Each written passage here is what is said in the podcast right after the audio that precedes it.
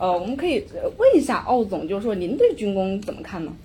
说实话，最近我是反复的被问到军工，对，应该说也不是最近了，应该说是从去年到今年，好像军工就没有停过。没错，那所以呢，我发现，包括我们公司就是军工的这一个基金，也是一直都备受投资者关注的一只产品。嗯，其实军工的板块哈，我必须要告诉大家，我自己经历过非常痛苦的一个阶段。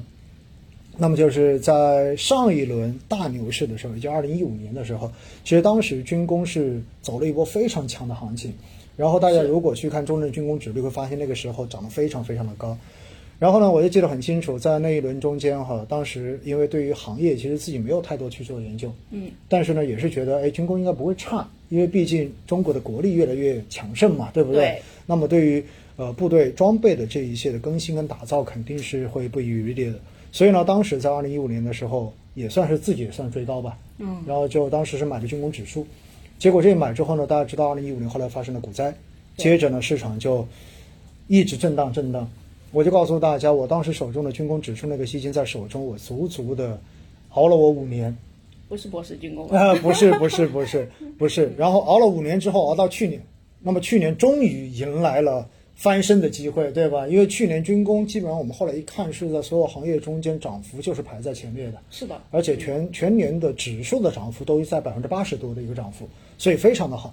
因此呢，去年我就终于说坚持了这么久之后哈，居然在去年到了止盈线，你知道吗？嗯那到了止盈线，哇，那就果断的把它赎掉了，对不对？哦翻倍了，哎，对，但是当然这个赎掉之后呢，说实话哈，就我自己，就好像我最近跟很多人在网络上面，大家问到军工也好，问到白酒也好，包括最近在调整的半导体啊，对不对？当然今天半导体也不错啊。嗯。那么问到这个行业的时候，我经常会强调，就是说，如果你对于一个行业没有信仰，其实我都劝你谨慎。嗯，你只有坚信这个行业未来你自己相信它一定是好的，是，那么你才有可能坚持下去。就好像我虽然这五年很痛苦，但是我一直都不慌，嗯，因为我觉得军工肯定会起来的，这就是我的信仰。那回过头来，你是不是同样的有这种信仰呢？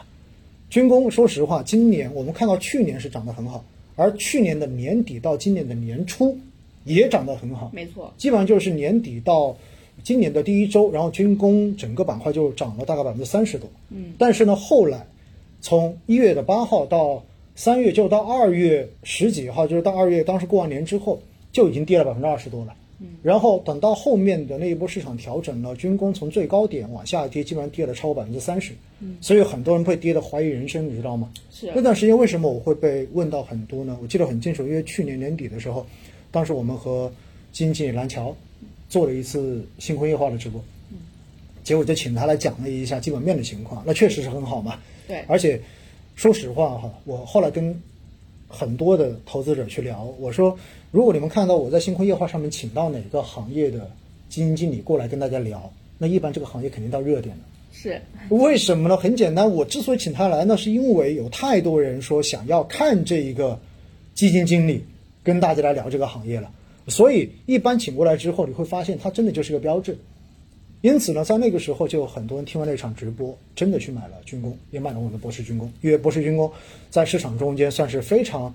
呃，特色鲜明的嘛，对不对？因为它是军工赛道中间唯一的一支，应该是唯一的一支吧，就是股票型基金，所以它的仓位一直都是高位的。对，因此军工行业好的时候，它的涨幅就是遥遥领先。但是当调整的时候，它的这一个调整的幅度也是相当大的。嗯，结果呢，有很多人当时一看，哎，涨得又很好，然后就追进去，追进去之后还没回过神来啊，哦，然后就百分之十几、百分之二十，甚至百分之三十的这种浮亏就出现了。那出现之后，那大家知道了，如果你没有信仰，那么你对于投资你又没有很好的心态，你也没有了解这个产品到底是干嘛的，结果呢，只是看到有亏。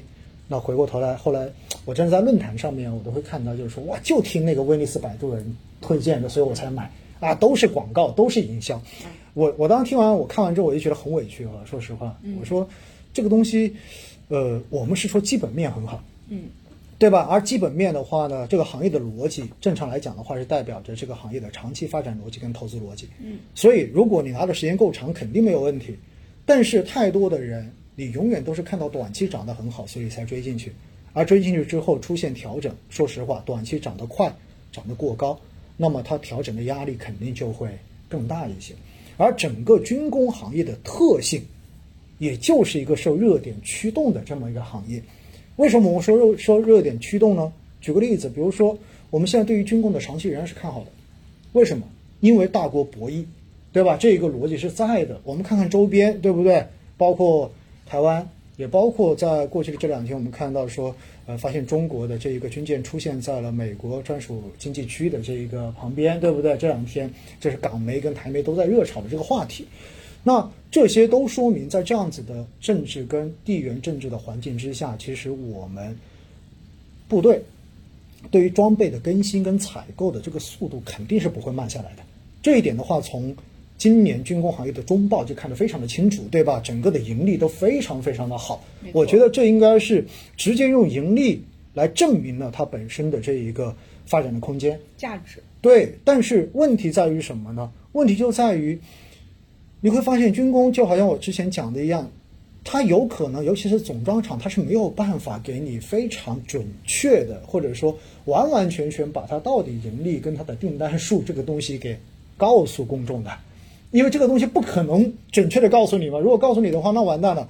那我只要看你的这些财报，我就能够判断出来你部队的这一些一些相关的这种变化跟数据，对不对？所以呢，就有很多人说，可能你会发现，对于这些总装厂的这些盈利状况，可能你没有办法获得第一手准确的数据。是。那既然获得不了的话，大家就只能靠猜，对不对？就变成了你猜，你猜，你猜猜猜。那猜的时候。就会存在很多的这种情绪上的影响，那情绪上的影响就意味着什么？因此的话，你会发现它就变成了一个受热点驱动的。比如说有一天，哎，说台海局势比较紧张，哎，咚就涨上去了，然后后来一说缓和了，咚就下来了。好像最近我们看到军工板块似乎又摆脱了，就是已经脱离了在过去几个月快速上涨的这样的一个。轨道开始进入到了震荡，对不对？对。那有人怎么解读呢？我也看到网上有人解读啊，为什么说，呃，在前几天我们看到习近平总书记跟拜登通了电话，然后两国领导人在这一次交谈中间没有发生冲突，没有讲太多负面的东西，大家强调的都是中美之间一定要合作，对不对？哎，这好像是一种和缓的迹象。哎，这个迹象出来之后，对于整个市场的风险偏好提升是有好处的，但是对于军工来说。可能就不算好消息了，对不对？大家就觉得，哎，哎，这个这一一放松下来，似乎这个热点就没有那么容易炒了。所以你会发现，进入到这种调整，你如果要去找原因、找理由的话，你可以去后视镜的找这些原因去进行解释。那有没有影响呢？我觉得多少也有些影响，对不对？因为你既然数据在这里的话，大家看完之后觉得啊，这个不一定是真的，那到最后我就干嘛？那我就凭情绪做决定吧。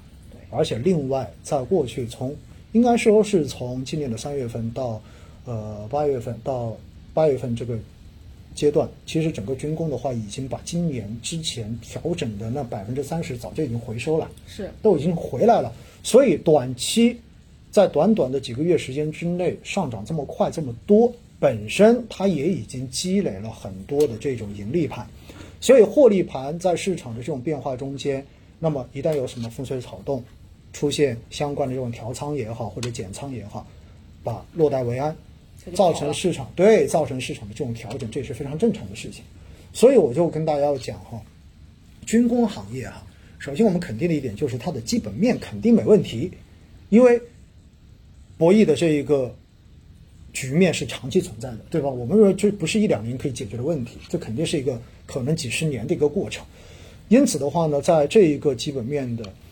背景之下，我们可以说，其实整个军工行业相关的这些企业的这个订单是不用担心的，只是说现在做不做得完的问题而已。因此的话呢，从长期的盈利格局来说，我自己个人觉得应该是问题不大的。那但是因为这个行业本身是属于一个受热点驱动的行业，因此的话呢，暴涨暴跌可能就是它的一个特性，就是涨的时候它可以迅速的涨得很快，但是涨上去之后。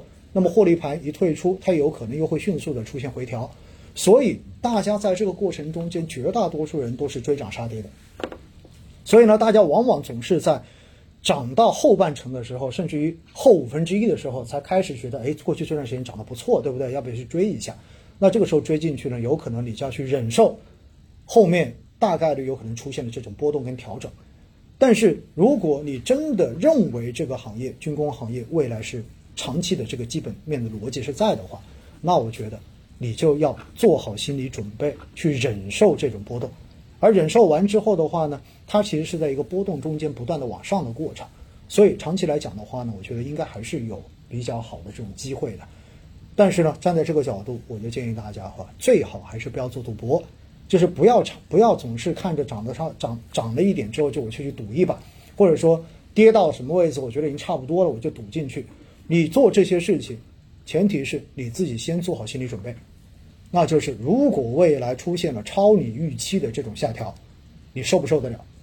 这又回到了那个话题，对不对？投你资思维。对呀、你如果受不了的话，哪怕这个东西未来涨得再高，你在错误的时间把它给卖掉了，而且说不定你还要骂骂咧咧一下，对不对？所以这种时候，我就觉得这种事情少做。那怎么做呢？定投嘛，对吧？通过分批的方式来进行布局，也许是个更好的方式。而且到了止盈线，该赎你就赎了。这样子的话，相当于在这种高波动的这种投资品上面的话，不断的利用波动，然后我们来一遍遍的落袋为安。其实这也许是更加适合的一种投资的方式，好吧？这是对军工的整体的一个看法吧。好，非常谢谢陈欧老师刚才讲了很多很多的干货啊。其实我绵绵这边本来还准备了很多问题，结果都不用问，其实奥总都已经讲给大家了啊。